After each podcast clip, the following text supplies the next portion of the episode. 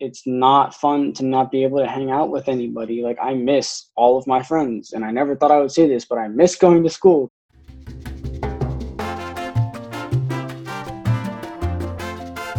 You are listening to the Alpha Parent podcast. I'm Yulia, your host, and I'm an executive function coach. And I work with families to help them create better systems to get along and get stuff done. In this series of interviews, I'm connecting with uh, teenagers to get their perspective on um, lots of things uh, with a focus on ADHD and relationships especially relationships in their family. And we're talking to teens to learn what do they care about? What do they believe? What is meaningful to them and what is important to them? What motivates them? In an effort uh, for parents and teens listening to better connect and understand each other because this is at the root of our work together. So I'm introducing Nathan. And Nathan, welcome to the podcast.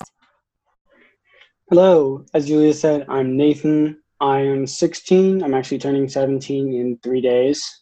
Um, I'm a junior, and I do have ADHD. You you fit the profile perfectly. Thank you so much for thank you so much for being um, on this podcast with me. I'm so excited to share your voice and the voices of other teens. Yeah, I thought it was cool that you asked me to do this. So thank you. So, we're going to start off here with uh, just a few questions so that the audience can better get to know you, so that we can relate to you.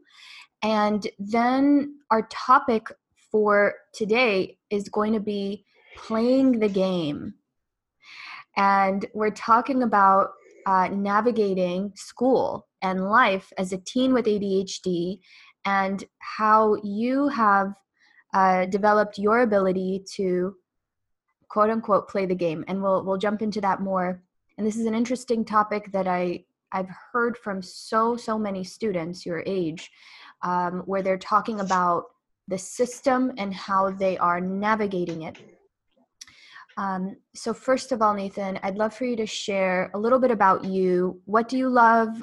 What are you an expert at? And who are your heroes?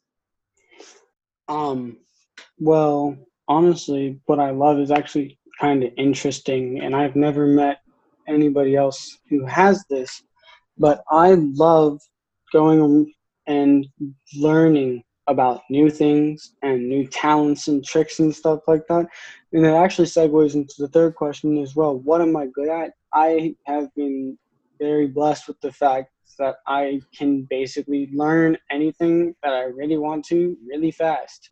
So, and I love doing it because there's so much interesting stuff to learn, and you just don't know about it because you'll see people do it, but the one person can only do it. And I go around and I learn about it all because I just love learning about interesting things. So that sounds so cool. Give us a couple examples of something I you learned learned. how to solve a Rubik's cube in under 30 seconds in three months. I know how to do card magic. I taught myself to do gymnastics, uh, and then I taught myself to do a form of martial arts that's combined with gymnastics. Um, I taught myself to longboard. I've taught myself uh, card magic, coin magic, how to draw, um, and a ton of other odd things that I could show you if I were in person, but I can't describe them to you. But they're just cool talents I can do. So. That is so cool. How do you go about learning something new? Um, well, usually I'm online just browsing around one of my social medias or looking at YouTube maybe, and something interesting will catch my eye. I won't know what it is until I see it, but as soon as I see it, I'm fixated on it and I'm stuck on it. And I will go watch every YouTube video about how to learn it, and I'll get anything I need to do it. And I will work and work and work and put insane amounts of time and effort into it. When I get fixated on something, then I will not stop until I have become the best I can possibly be at it. Wow. Talk about hyper focusing, right? Yes, really. I'm curious, what does it feel like for you to be in that state? It's exhilarating. I mean, I love it because it's it's what I feel like I'm supposed to do because I can do it really easily. I learn stuff in times shorter than a lot of other people. So, does that cross over for you into school and learning the subjects in class? Yeah, I usually um can put in about the same amount of effort. I mean, because when I'm in school and I'm focusing on something, then I will learn it. But the problem is that I'm focused on something else if it's something interesting. And so it's oftentimes hard for me to keep my attention on school because school isn't the thing that I want to be doing. Mm. And we'll talk about that a little bit later about how you motivate yourself to do things that you you don't necessarily prefer to do um, and h- what your belief system is about that and how that helps you to get through some of that stuff. So that's yeah. definitely the topic of this conversation. Before we get into that, I'd love for you to share um, who are some of the heroes or people that you look up to. Um. Well, before I share that, in a way, I kind of set my own precedents like there are people that I look up to, but I still kind of do it my own way, if that kind of makes sense, and give it my own kind of touch. So, and I just think because there's like there's like qualities in these people that I look up to, and I combine them all to create who I want to be. Mm, I love that. So you, there are many people who you look up to, and you take the the best qualities that you like about them, and you combine that into a unique identity for yourself? Yeah, I mean, I look up to my dad because he is just always there, and I admire all of the virtues and the strength that he has because he will just he uh, does all the work and does everything, and I just look up to him for doing that and persevering through that because you know nobody wants to go to work. Nobody really, you know, he he doesn't he might not want to do it, but he enjoys the work that he has. And so he got lucky there because there are a lot of people who don't have jobs that they enjoy. So, but I look up to him because he just keeps going. That's that's awesome. And you're not just saying that because he might be listening, right? He's in the basement. I mean, listening later once this is out. I have no idea. okay, I'm just joking with you. That's really cool. So your dad is one of your heroes mm-hmm. and you admire his ability to persevere and work hard and also that he does what he loves and you look up to that. Mm-hmm. It sounds like you want the same for yourself. You'd like to um, have a career later on that you're passionate about. Yeah, it's definitely something I would like. And I'm curious if you can share some of the other heroes or people that you look up to and how you apply those characteristics uh, in your life in your world well in the same way that i look up to my dad for you know doing what he loves i also look up to all of my teachers at my school because just the fact that they're able to dedicate themselves to what they love because each of their individual subjects is what they've gone through education on how to teach. They've sculpted their life around the thing that they love. So, you seem like you really have a good relationship with it sounds like all of your teachers. Is that true? Yeah. Yeah, overall, they're very supportive.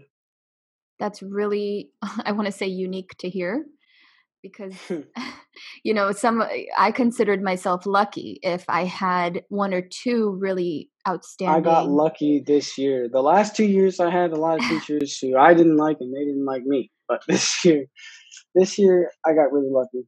To stay on that subject for just a minute what was the difference between your performance in the classes where you had oh a good relationship. because these these two teachers were actually both science teachers and i love my science teacher this year but i did not like the last two. Uh, the first one he had a very strict sense of how his classroom should be run and he was not lenient at all. And due to my adhd it's oftentimes hard for me to remember stuff mm-hmm. or it was back then because i didn't have a reliable system that i had to keep track of it and things would often fall off the table and he was not happy about that but that didn't that was not the same between uh, my next teacher. She was Southern, and she also had an idea of how her classroom had to be run. And to give you an example, I was asking my friend for a pencil in the middle of a quiz. Like I was like, "Hey, can I get a pencil?" And then she was like, "You're cheating, and I'm giving you a zero on your quiz." And like that for for basically no reason. And it was, and she had she definitely did not like me because I was not I was not very good at turning stuff in. Again, because I didn't have a system, and she kind of took that personally. mm. So that's important to to to really understand how if you have a deficit or a lagging skill and you don't have the ability or a system that allows you to keep track of for example your assignments um, it's interesting that you know the teachers who take that personally and characterize you in a certain way you end up not having a very safe relationship yeah I wrote down the word word while you were describing your teacher. It sounds like she was rigid. Like it's my way or no way. Yes. Mm.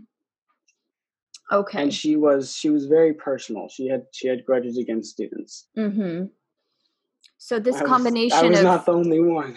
Yeah, okay. So that makes sense, right? So this combination of taking behaviors personally and not being flexible uh, created an unsafe relationship and let me guess how well did you do in her class not very well. I had it was a struggle. It was one of the most difficult classes i've taken and i used to enjoy the subject. Mm. like i was interested in the matter and i liked it but it was hard because and i just didn't end up ended up did not liking it that much. And at the end of the year she had this science fair and thank goodness for my parents because they were able to help me and keep me working on it because I put in so much work on that science fair project. And to give you an idea, like I presented it well and everything, and I got a B on mm. it. And then, in my opinion, there were some other ones who weren't as good, but they were from some students that she liked, so she mm-hmm. gave them an A. And mm. that is one reason I don't like the grading system, but I'll talk about that later. Okay. we can get into grading later. We probably share a lot of opinions about that that are similar. So we got into this because we were talking about the difference between teachers you like and teachers you don't like and how that affects uh, your ability to do well in their class and the fact that you're lucky right now because you you have a great set of teachers and you look up to them so you mentioned dr mcmahon one of your yeah. teachers and you shared something with me that really was the reason why I wanted to interview you for this um, podcast. Um, because what you shared really struck me as, uh, as really important.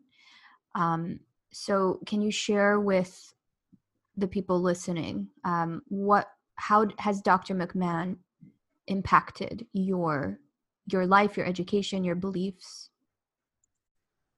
Um, well, he shared a quote from the book Invisible Man by Ralph Ellison.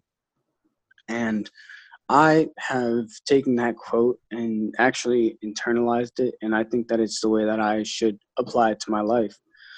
And the quote is said by a character in the book, and it, it's split into three parts. Um, the first one is play the game, but play it your own way at least some of the time. The second one is play the game, but know that it's a game. And the third one is play the game and raise the ante. What is meaningful about this quote to you? Play the game, play your own way at least some of the time. Well, I mean, you have to read underneath or in between the lines and understand that this is something that actually can be applied to you if you switch the word game for life and think mm-hmm. about it that way because there's a lot of things in life that you have to go through like to get to where you want to be. Like you even if i don't like the system that school is i can't just not do it because i don't like it because that won't get me anywhere. But if you advocate for yourself and make sure that you're firm in your beliefs that's playing the game but playing it your own way because you're applying it to you and you're keeping yourself who you are and making sure that even though you're fitting the shape, you're not conforming to it.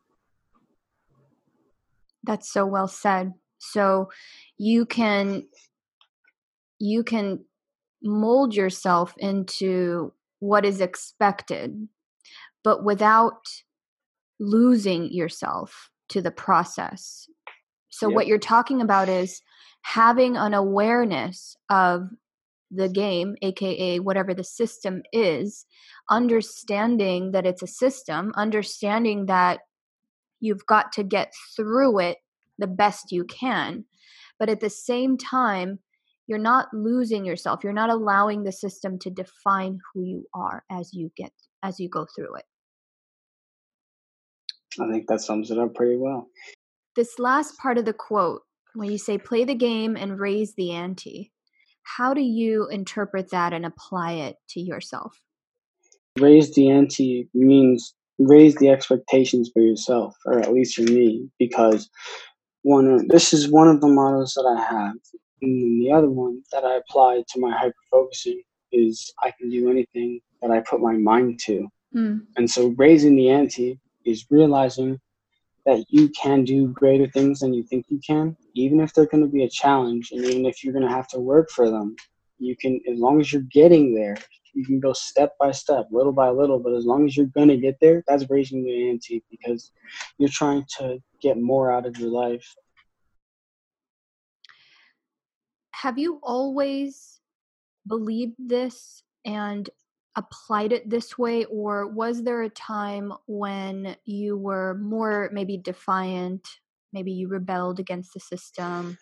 Oh um yeah like my 10 years old to 13 and actually before that i was a bad kid. What do you mean bad kid? do anything oh, I was really disrespectful, and I would be like, I would get punished a lot of the time for yelling and screaming and throwing fits and just being a bad kid when I didn't get what I wanted. And then somewhere when I got to be like 13 or 14, I I don't know what happened, and like my perspective on life just changed. Like something snapped, and I was like, I somehow realized this is not working for me. I need to try something else. And that was the point where actually Dr. McMahon even said that I have, or actually my counselor and Dr. McMahon both have said that I have a new observing ego. Like I can look at the way I'm thinking and change that. And I don't know how I got to do that, but I can do it now. So. So talk about this observing ego. How do you experience that day to day? Um, well, it's really adaptive because what happens is you look at situations that are happening to you and you analyze what the outcomes are going to be. And you go through the situation and then afterwards you examine it and say did this go the way i wanted it to go? And if not you say why did this not go the way i wanted it to go? And you think about the way your thought patterns impacted yourself the way you handled that situation and you file that away with the intention of remembering it next time and changing your thought patterns and realizing that that didn't work last time. You're describing, you know, we call metacognition, which is becoming the observer of yourself, but not just observing it, but mapping out the patterns of thought that you have and thinking through to the consequences of whatever actions and asking yourself why did i do it that way? What was the outcome? Was that the outcome i wanted? What can i do differently? So am i understanding that right? Yeah. And you know that's a pretty incredible skill. It is really the outcome that we're working toward when you're working with an executive function coach beyond learning whatever the specific tools and strategies are to help you get through whatever the system is or the expectations um, is this ability that we're aiming for a practice that i hope that you know the students and the families i work with apply which is what you just described is becoming aware of your patterns and whether they are leading you to the outcomes that you that you want so to hear that from you um, is pretty amazing. Um, and it's a it's a wonderful skill to have at your age. Uh, I know I didn't develop that until probably my late twenties. I was pretty blind to my own uh, actions, and my I was blind to my ADHD, and I was woefully unaware of how my impulsivity and my behavior led to some pretty terrible consequences. Like I did not learn from my consequences. And I wonder if you can relate to that.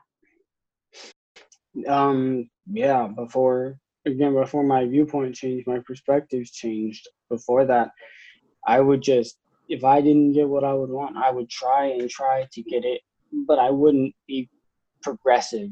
I would just go back and try to get it and I wouldn't be able to get it and so I would get throw tantrums and get really angry and just out of control and absolutely in a rage and but then at some point I just realized that it it didn't work that way and I needed to change something. Mm. You shared with me before another thing that Dr. McMahon shared with you that also impacted the way you thought and the way you behaved. So, can you share that with us? Um, yeah, because what he shared is actually also important in understanding the first quote because it is both significant and meaningful to me. And my teacher has defined those words in two different ways. Mm-hmm. For instance, if something is significant, it means that it has that same significance to everyone. For instance, if there is a blue car, then it is a blue car.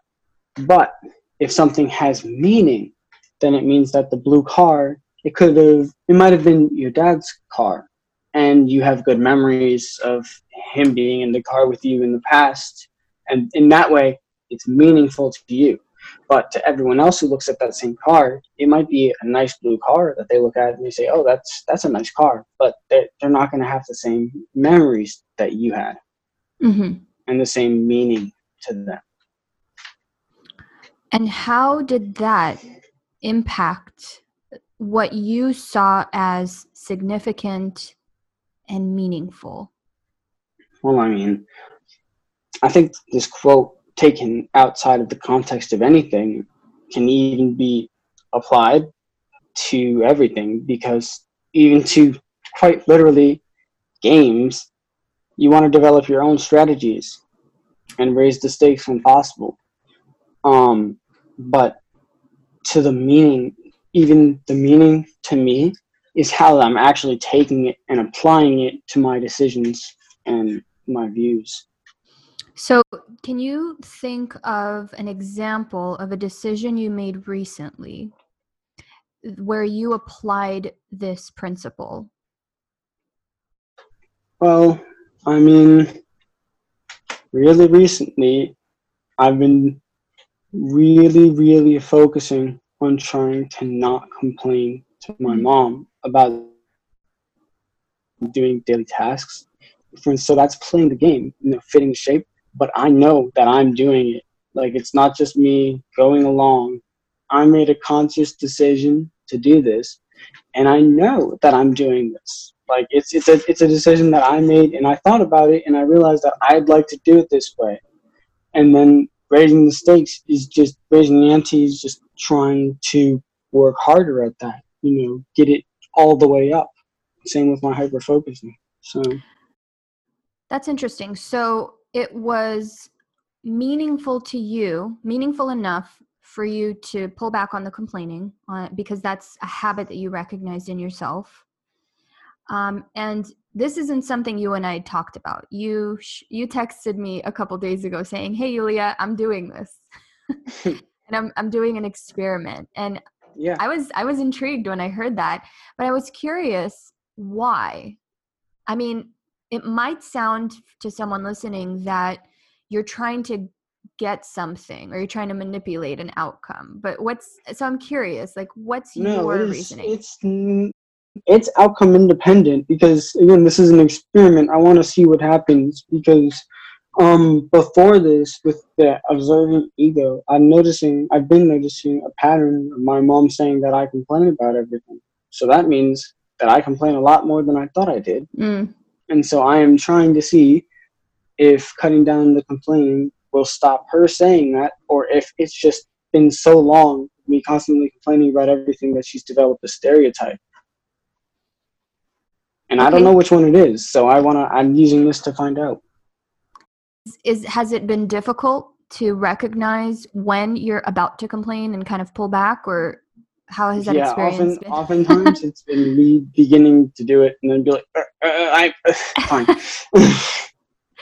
So it's funny be because uh, even though like this was this was your idea your decision and you've been implementing it for a couple days so even though you are really invested in putting in this effort it's still hard for you it's, it's not easy. I'll I'll start doing it and I'll be like, ah, I fine, and then I'll go do whatever it is or go along with it. And even sometimes like I can't stop. Like I'll I'll do it and I'll catch myself doing it and I'll just be mad and I'll still complain anyway. So Aw. I'm not perfect. I'm not perfect at it, but I'm trying my hardest. So okay um, what percent of the time would you say you're successful so far eighty five percent. all right that's pretty reliable Yeah, it's not the greatest, but I'm I'm I'm still working on it.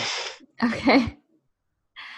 So, because you brought up this thing about what is meaningful versus what is significant, um, I'm curious what motivates you to play the game? What is it that you hope to achieve?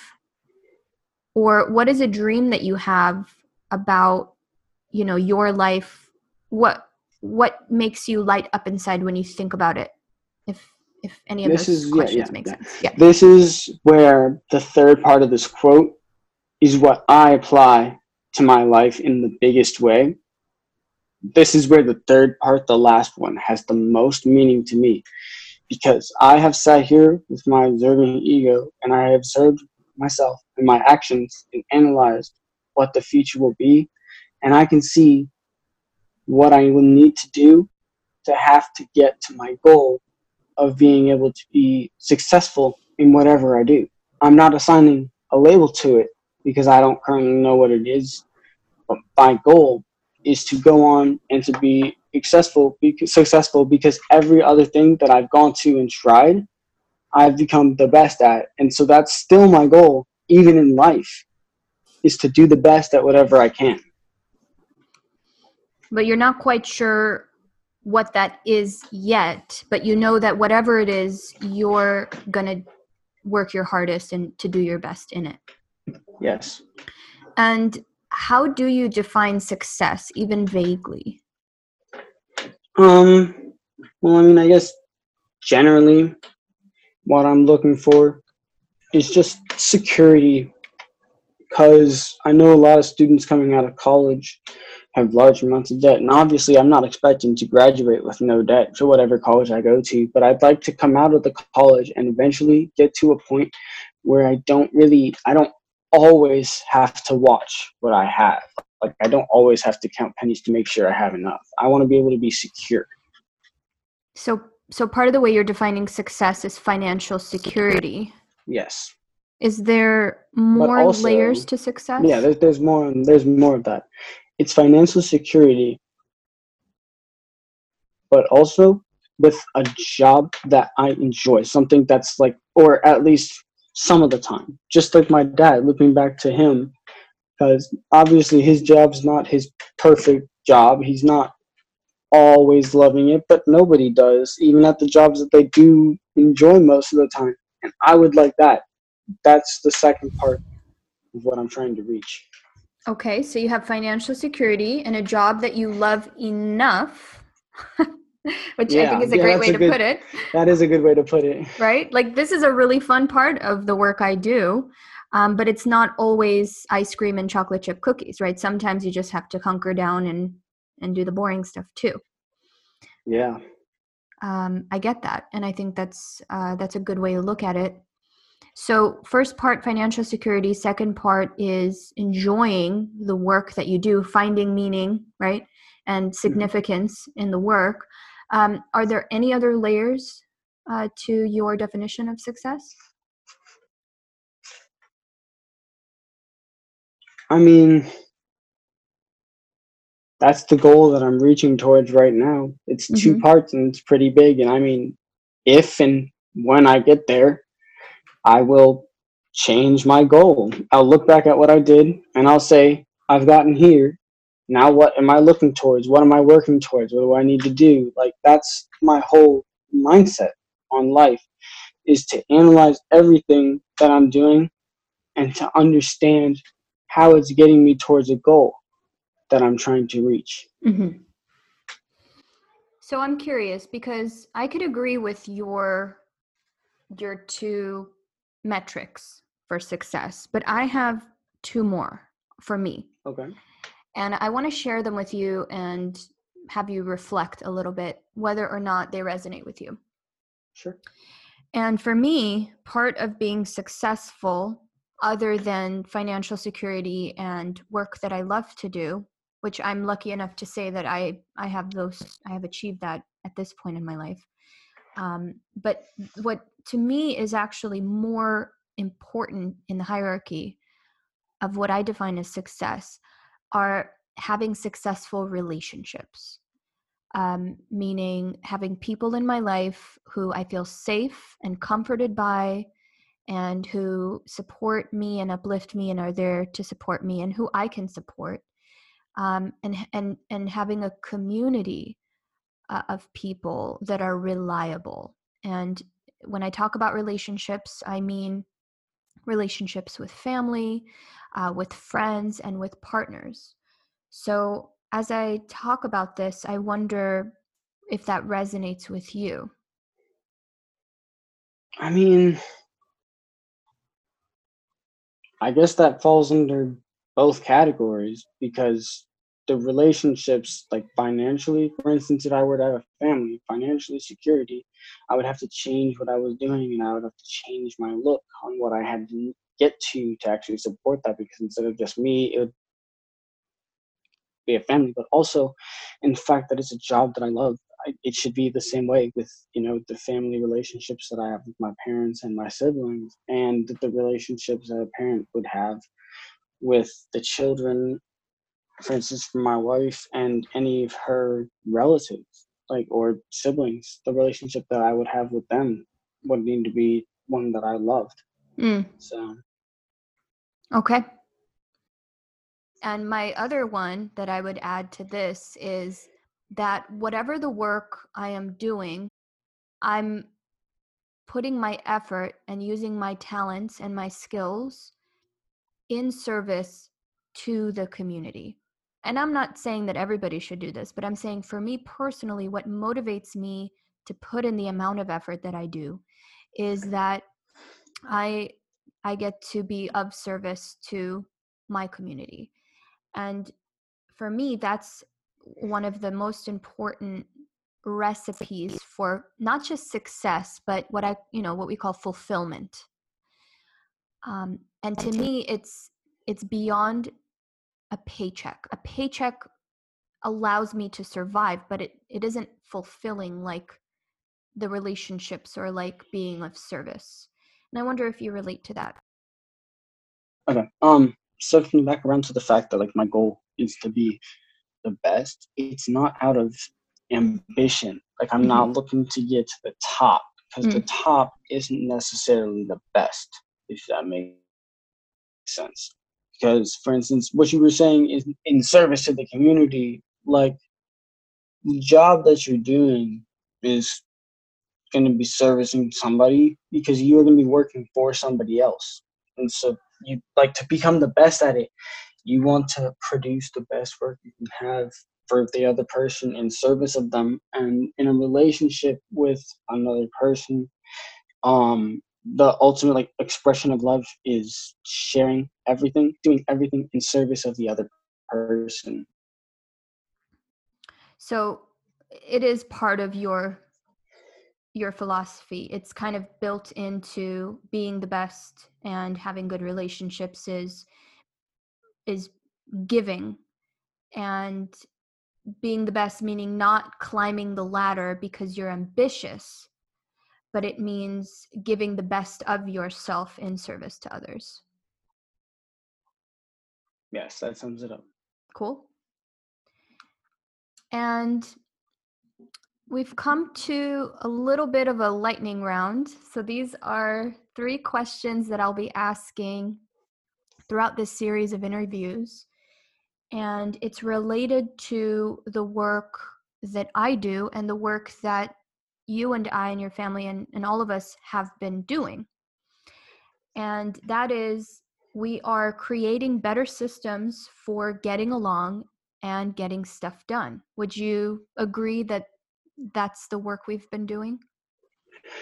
Yeah, because what we've been working on, I really appreciate the help that you've given me. It's helped me foster better relationships with my family, which is getting along. But also, you've helped me develop systems to manage and to manage the work that I have and to help me play the game. Mm. Because for school, you have to turn in the assignments and you have to go get the good grades so that you look good for the college that you want to get into. Like it's it, that's playing the game because you have to fit in and you have to do it even if it isn't what you want to be doing. And thank you, by the way, for that. I'm really glad to hear that it's been helpful. Um, so to get into these light, lightning round questions, my first one is, what's and by the way, you haven't like seen these and come up with your answers, right? This is on the spot. No, this is on the spot. okay, so and it's okay if you want to take some time to think. So, what's the hardest part about getting along with family? Personally, I guess it would be my relationship with my parents, and I guess my mom specifically.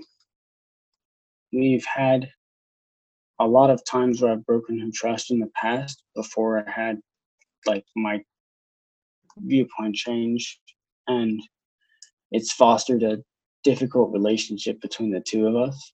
So I guess that's one of the hardest things about getting along with family is that our relationship is not the best.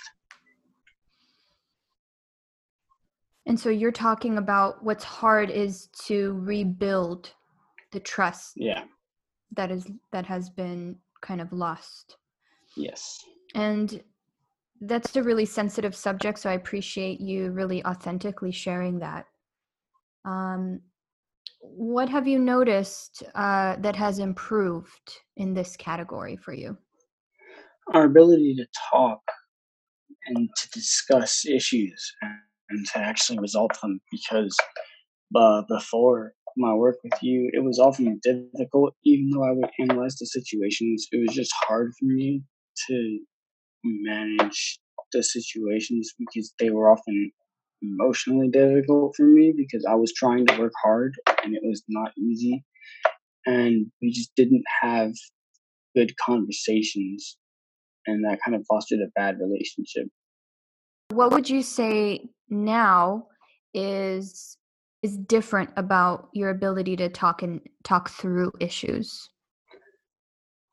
Um well, he's helped me understand her viewpoint of things and understanding that and being able to step into somebody else's shoes is really helpful when you're discussing an issue is you can realize what their concerns are. You can have, have them tell you their concerns and then collaboratively uh, come up with a solution to the problem.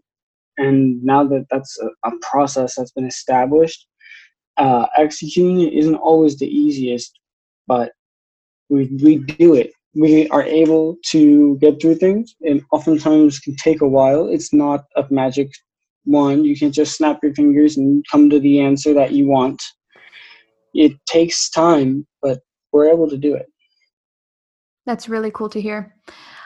I'm I'm wondering you know, right when we started, did you did you have resistance to the process and why? Um at the beginning, yes, I did because I didn't trust my mom. I didn't think that she would have made the change that she did. and things are much different than I ever believed they could be because I always thought that there was no way that she could ever do anything else than what she was. So, but working with you and help and understanding her views has helped a bunch because I've realized that obviously whatever she's doing is not out of malice for me, it's out of some sort of concern that she has for me. And once I understand those, I can explain or I can I can either do one of two things. I can explain to her why her concern um, is not as bad as she thinks it is because of something that isn't what she thinks it is maybe or i am doing something that she thought i wasn't or other like i can just come to her and talk to her about it and explain or i can come to a better understanding of her concern and realize that it's legitimate and start applying that to my life not because she's making me but because i understand why she's asking me to do it. Mm. Very cool. Thank you so much for sharing that. As part of the second thing that we're working on, getting stuff done, being, you know, creating systems that are effective, reliable, more efficient. Um, the second lightning round question is what gets in the way of you getting stuff done? Um, well, before I had this system, and even now, I still do have slip ups sometimes. But before I had any reliable system to keep track of my assignments, I would try to remember everything in my head, and that did not work.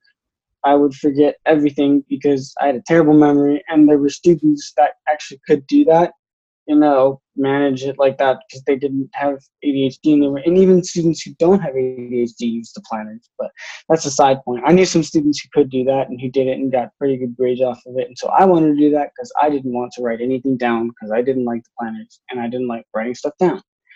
And as you can clearly see, that would not have and did not go well. right.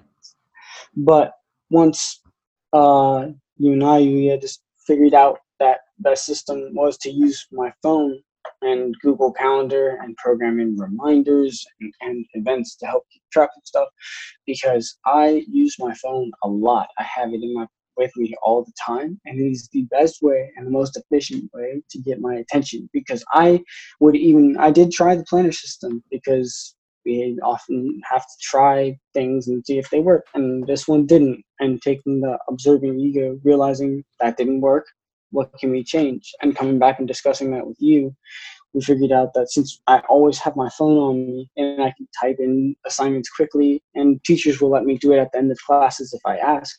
So it's not difficult for me to do, and I can remember it because the teachers will usually bring up the homework, or I can take a picture on the board or something like that, and then I can program it into my phone to remind me later during the afternoon so that I can say, look at my phone, see a notification that says you need to do this assignment. And I'll be like, okay, sounds good. And I'll go work on all the assignments and I'll finish them and then I'll be done. And I've been, that's been working a lot better.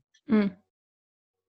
And for, if, if my memory serves me well, uh, I remember, Nathan, how much time it took you and I to understand discuss, implement, and try out a ton of different systems uh, before you got to one that worked for you.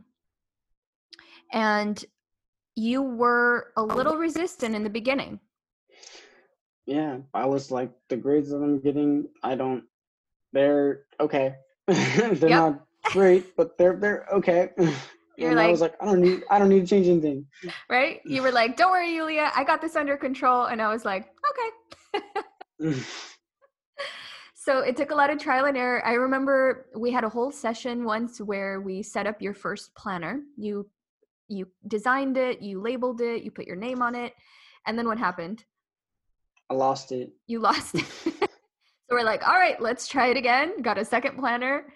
Uh, and I think that one you you didn't actually use.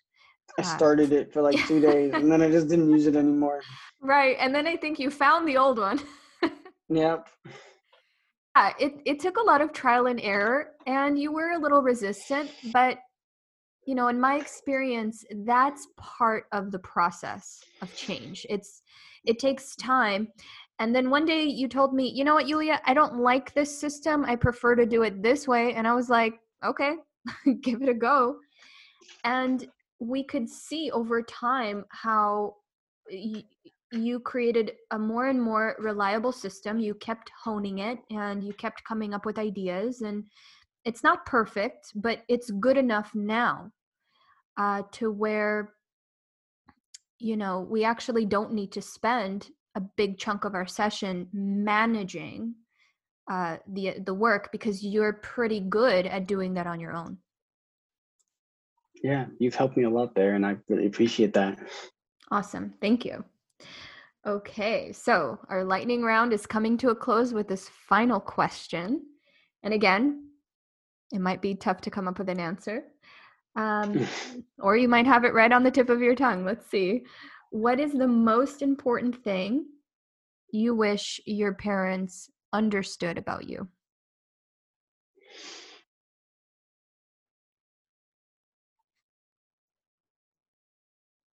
Um,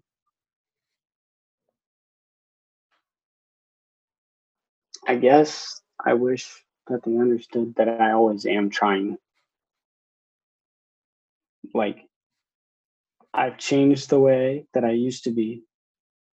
And they do recognize that, but not all the time. Mm. So I guess I wish that they knew that I had more capacity for change than they think I do. Hmm. What what's something they can do to show you that they are noticing the effort you're putting in, maybe despite even whatever the outcome is. Because sometimes we try our best and we still can't quite reach the goal, right? Um, well, I mean, one of my biggest grudges against my parents is that they have this monitor software on there. And especially as of recently, what's really been a pain for me is that it can tell them how much time I'm spending on there. And I don't really like that because it's like I use my phone for a bunch and then my mom will come talk to me about it. And especially as of recent, like before when there was school, I was managing school. And so I like, I didn't have problems with using my phone because what had happened is I had used my phone way too much and then like playing games and such, and I didn't get any sleep. And then I woke up the next day. Actually, I, I pulled an all nighter. I didn't go to sleep that night. I just played games, and then I went to school, and I could not function. And I, my observing ego, and we were like, "This does not work. We cannot do that anymore because that I just did not function that school day." And I, I told myself that doesn't work. So we changed it. But now that there's quarantine and uh, the cyber school with the coronavirus, I'll get my cyber school done much faster because there's not as much work, and I can also watch the videos at like 1.5 speed sometimes, so that they take up less time. But I can still understand it because his voice is legible, and it's just him teaching the lesson a little bit quicker. And what's awesome about that is I can stop and go back if I don't understand something and rewatch the section and understand, you know, what's going on because they send out videos. It's not uh, live online classes, but I'll get that done much faster, and I'll be on my phone. And it's irritating that my mom sometimes will come in and be like, "You need to stop being on your phone." And I know that that's a problem for all teenagers, but um, it's that she doesn't want me on there, and I wish that she would realize that right now is not a normal situation, and so things are going to be much different than they were and oftentimes, what I'm using and what's my only refuge to my sanity, I swear, during this quarantine is being able to text all of my friends and stay in contact with them because it's all in isolation and it's not fun to not be able to hang out with anybody. Like I miss all of my friends, and I never thought I would say this, but I miss going to school because I have no friends. so. so we're talking about the quarantine. This is something yeah. all of us are dealing with right now. Uh, so, what would you say, Nathan, is the hardest part about this? Definitely not being able to maintain relationships physically with friends. Mm. I mean, because it's and also being stuck inside most of the time. Because every day I've been getting outside. I like to go longboarding. It's a skateboard with bigger rubber wheels for those who don't know. But I like to, and it's longer obviously. But I like to longboard around the neighborhood, and I like to it put a lot of effort into it, and it's a form of cardio exercise and leg exercise and it's nice because the days are getting warmer it's spring the sun's coming out and i can I, it's more comfortable to go around and do that than it used to be during the winter but all the other time than like the two hours that i go out every day maybe less maybe more sometimes but all the other times than that i'm stuck in this house. I can't go anywhere. I can't like i i, I want to go see friends and hang out with them but i can't do that. So I, i'm stuck in here and i have trouble finding things to do sometimes and it's a lot more enjoyable for me to go text my friends and have conversations with them like I would at school, but I can't because they're not here with me. So I'll text them, but that is that my mom considers is too much time spent on my phone, mm. and so we have a conflict there. Yeah, and that's definitely something I'm hearing echoed across the board um, so it's not a unique challenge. I also feel like personally, I'm spending so much time on screens and tech because that's now my work, my volunteering, my social life. It's all tied to and connected to the internet. Um, and it's been hard to find a balance. In this time of quarantine, there's lots of emotions and feelings that come up. And for many of us, let me know if it's true for you, we are experiencing more stress. Yeah, definitely, especially for kids who don't have the best relationship with their parents. Now they're stuck with their parents. So, one of the biggest emotional regulators that I have is my friends, being able to go to them and talk to them, you know, have relationships with them, but not being able to have the physical element of it. It's surprising how key of an element that is. I'm glad you brought that up because now that that big way for you to regulate yourself is missing. And I, my question to you is from the techniques that you and I practice, the mindfulness meditation techniques, what has been the most helpful for you? Um, well, honestly, one of the things that's been most helpful is just being able to have a person to bounce things off of. Like when situations happen, I like to come talk to you and figure out, you know, what what could have gone differently and to help understand why I reacted the way I did in that situation. Mm-hmm. It's it's an aid to myself because when I can that's extra information that you help me understand and extract out of the situation and I can add that to my looking back on it and when I decide to change it the way I want to when I've come up to a point and I've considered most of the possibilities and I decide on the one that's best and change it. It's nice to have someone else to bounce it off of. Mm-hmm. A lot of times when you and I connect, we first want to get through whatever the emotion is. If it's a really big emotion, sometimes it scatters that logical process. So, my question is of all the tools we've used, which one would you say was the most helpful immediately to help you calm your anxiety or to regulate your mood?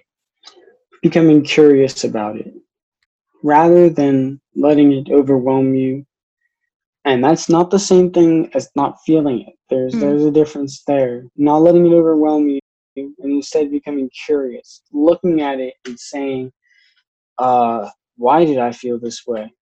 And trying to understand that helps really it gets you outside of the feeling you'll still you'll still know it's there obviously but it, it's not going to be as bad as if you you just stick in it and let it see, sit there and see then you get all of these bad emotions from it and bad associations with that situation which is probably a very common one in your family as it should be if you're talking to someone you get upset or something like that or a bad situation happens between you and your parents um it it sits there and then you think about it and you get angry about it and it, you don't enact a change. What is, Nathan, your message to teens your age who are struggling right now, maybe through some of the stuff that you went through in the past? What do you wish they knew uh, that you know now? How can you help them? Um, well, the most useful thing that I have is, even though it might not be easy for you, try to develop an observant ego. It's really useful. If you can get it, it helps out a lot.